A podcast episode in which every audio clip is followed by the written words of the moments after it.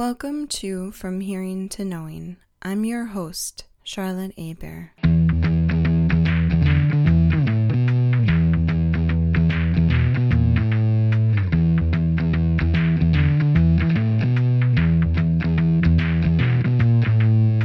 Now, there's a lot going on in this world of ours good things, hopeful things, cancer research outcomes. But if you're the type of person who thinks, really, I'm just worried about the Future of Guacamole. Here's the article for you. Scientists have sequenced the avocado genome. That's right, rejoice. Shedding light on ancient origins of this buttery fruit and laying the groundwork for future improvements to farming. With regard to modern affairs, the study reveals for the first time that the popular Hass avocado inherited about 61% of its DNA from Mexican varieties and about 39% from Guatemalan ones. Avocados, by the way, come from many types, but Hass, first planted in the 1920s, comprises the bulk of avocados grown around the world. This research was published on August 6, 2019. The research also provides vital reference material for learning about the function of individual avocado genes and for using genetic engineering to boost productivity of avocado trees, improve disease resistance, and create fruit with new tastes and textures. I'm partially imagining a mango flavored avocado right now. The study is important for agriculture. The growing global market for avocados was worth about $13 billion in 2017, with Mexico the largest producer exporting some $2.5 billion worth of fruit that year, according to Statista a provider of market and consumer data. Around the world, avocados are spread on tortillas, mashed up to flavor millennial toast, rolled into sushi, and blended into milkshakes, which is a popular treat in parts of Southeast Asia. Scientists sequenced not only the Hass avocado, but also avocados from Mexico, Guatemala, and the West Indies, which are each home to genetically distinct native cultivators of the fruit. The project was led by the National Laboratory of Genomics for Biodiversity in Mexico, Texas Tech University, and the University of Buffalo on the proceedings of National Academy of Sciences. Avocado is a crop of enormous importance globally, but particularly to Mexico Although most people will have only a taste, Hass has a couple of other types. There are a huge number of great avocado varieties and in species, but few people have tried them unless they traveled outside of the southern U.S. border. These varieties are genetic resources, said Luis Herrera Estrella,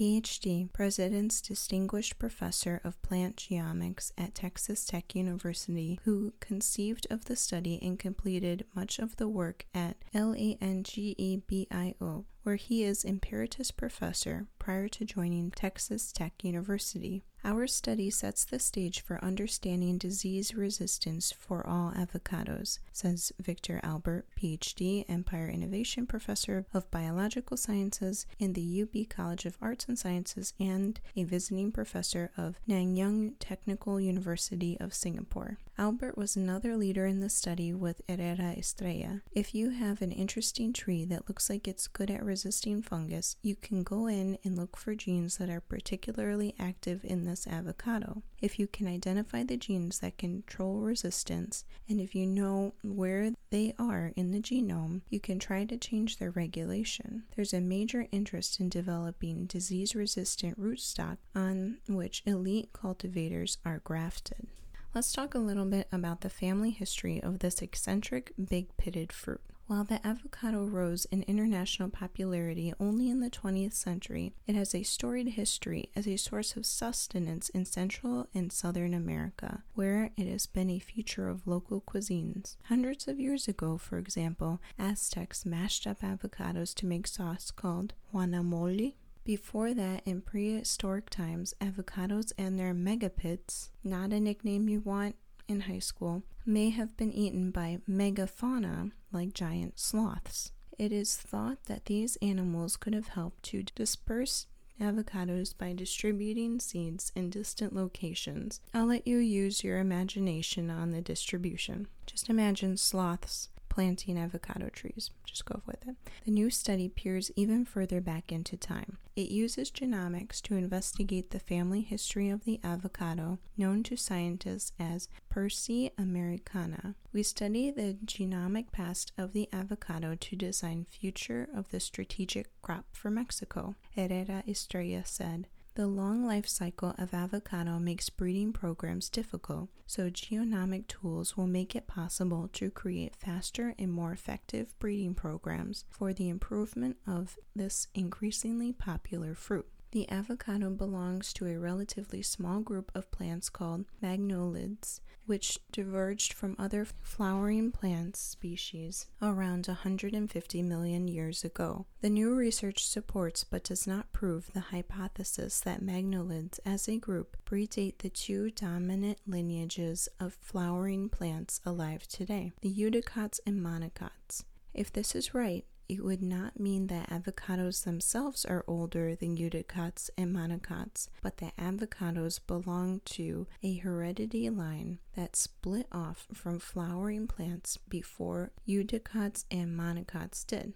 One of the things that we did in this paper was to try to solve the issue of, of what is the relationship of avocados to other major flowering plants. As it turned out, it was a tough question because magnoliids diverged from other flowering plant groups so rapidly and so early on at a time when other major groups were also diverging, the whole thing is totally damn mysterious. We made contributions toward finding an answer by comparing the avocado genome to genomes of other species, but we did not arrive at a firm conclusion. Magnoliids were estimated by a 2016 research paper to encompass 11,000 known living species on Earth, including avocados, magnolias, and cinnamon. In comparison, some 285,000 known species were counted as eudicots and monocots.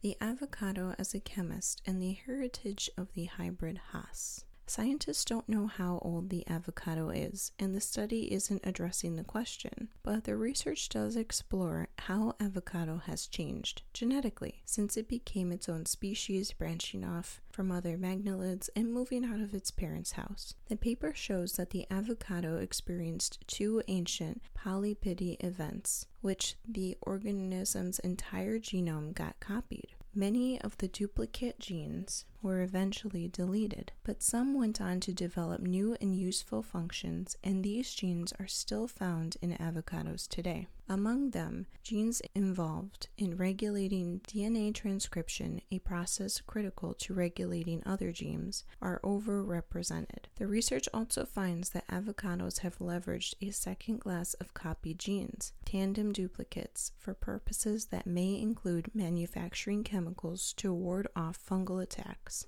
Tandem duplicates are products of isolated events which an individual gene gets replicated by mistake during reproduction. In the avocado, we see a common story two methods of gene duplication resulting in very different functional results over time, Albert says. In plants, Genes retained from polyploidy events often have to do with big regulatory things, and genes kept from the more limited one off duplication events often have to do with biosynthetic pathways where you're making these chemicals, flavors, chemicals that attract insects, chemicals that fight off fungi. Plants are excellent chemists, Herrera Estrella says very passionate star he is. Having addressed some ancient mysteries of the avocado, the new study also moves forward in time to explore a modern chapter in the history of this beloved fruit, how humans have altered the species' DNA. Because commercial growers typically cultivate avocados by grafting branches of existing trees onto new rootstocks, today's Hass avocados are genetically the same as the first avocados planted in 1920s. These modern Hass avocados are grown on Hass branches grafted onto various rootstocks that are well adapted for particular geographic regions. While Hass avocados was long thought to be a hybrid, the details of 61% Mexican, 39% Guatemalan were previously not known. The scientists' new map of the Hass avocado genome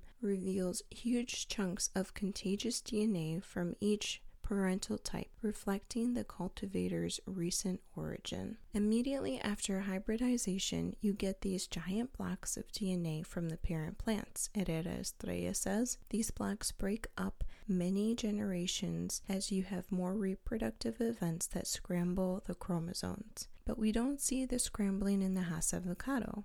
On chromosome 4, one whole arm appears to be Guatemalan, while the other Mexican. We see big chunks of DNA in the Hass avocado that reflect its heritage. We hope that the Mexican government keeps supporting these types of ambitious projects that use state of the art technology to provide a deep understanding of the genetics and genomics of native Mexican plants, Herrera Estrella says. Okay, guys, get ready for this. The research was funded by SAGARPA slash CONACYT, the Governor's University Research Initiative of the State of Texas, the U.S. National Science Foundation, Horticulture Innovation Australia Ltd., and the Australia Bureau of Agricultural and Research Economics and Sciences. Material sourced from Science Daily, provided by University of Buffalo, written by, well, look at that. Charlotte HSU, not me. Content may be edited for style, dark, or dry sense of humor. Thank you for listening to From Hearing to Knowing. Please be sure to like, share, and subscribe.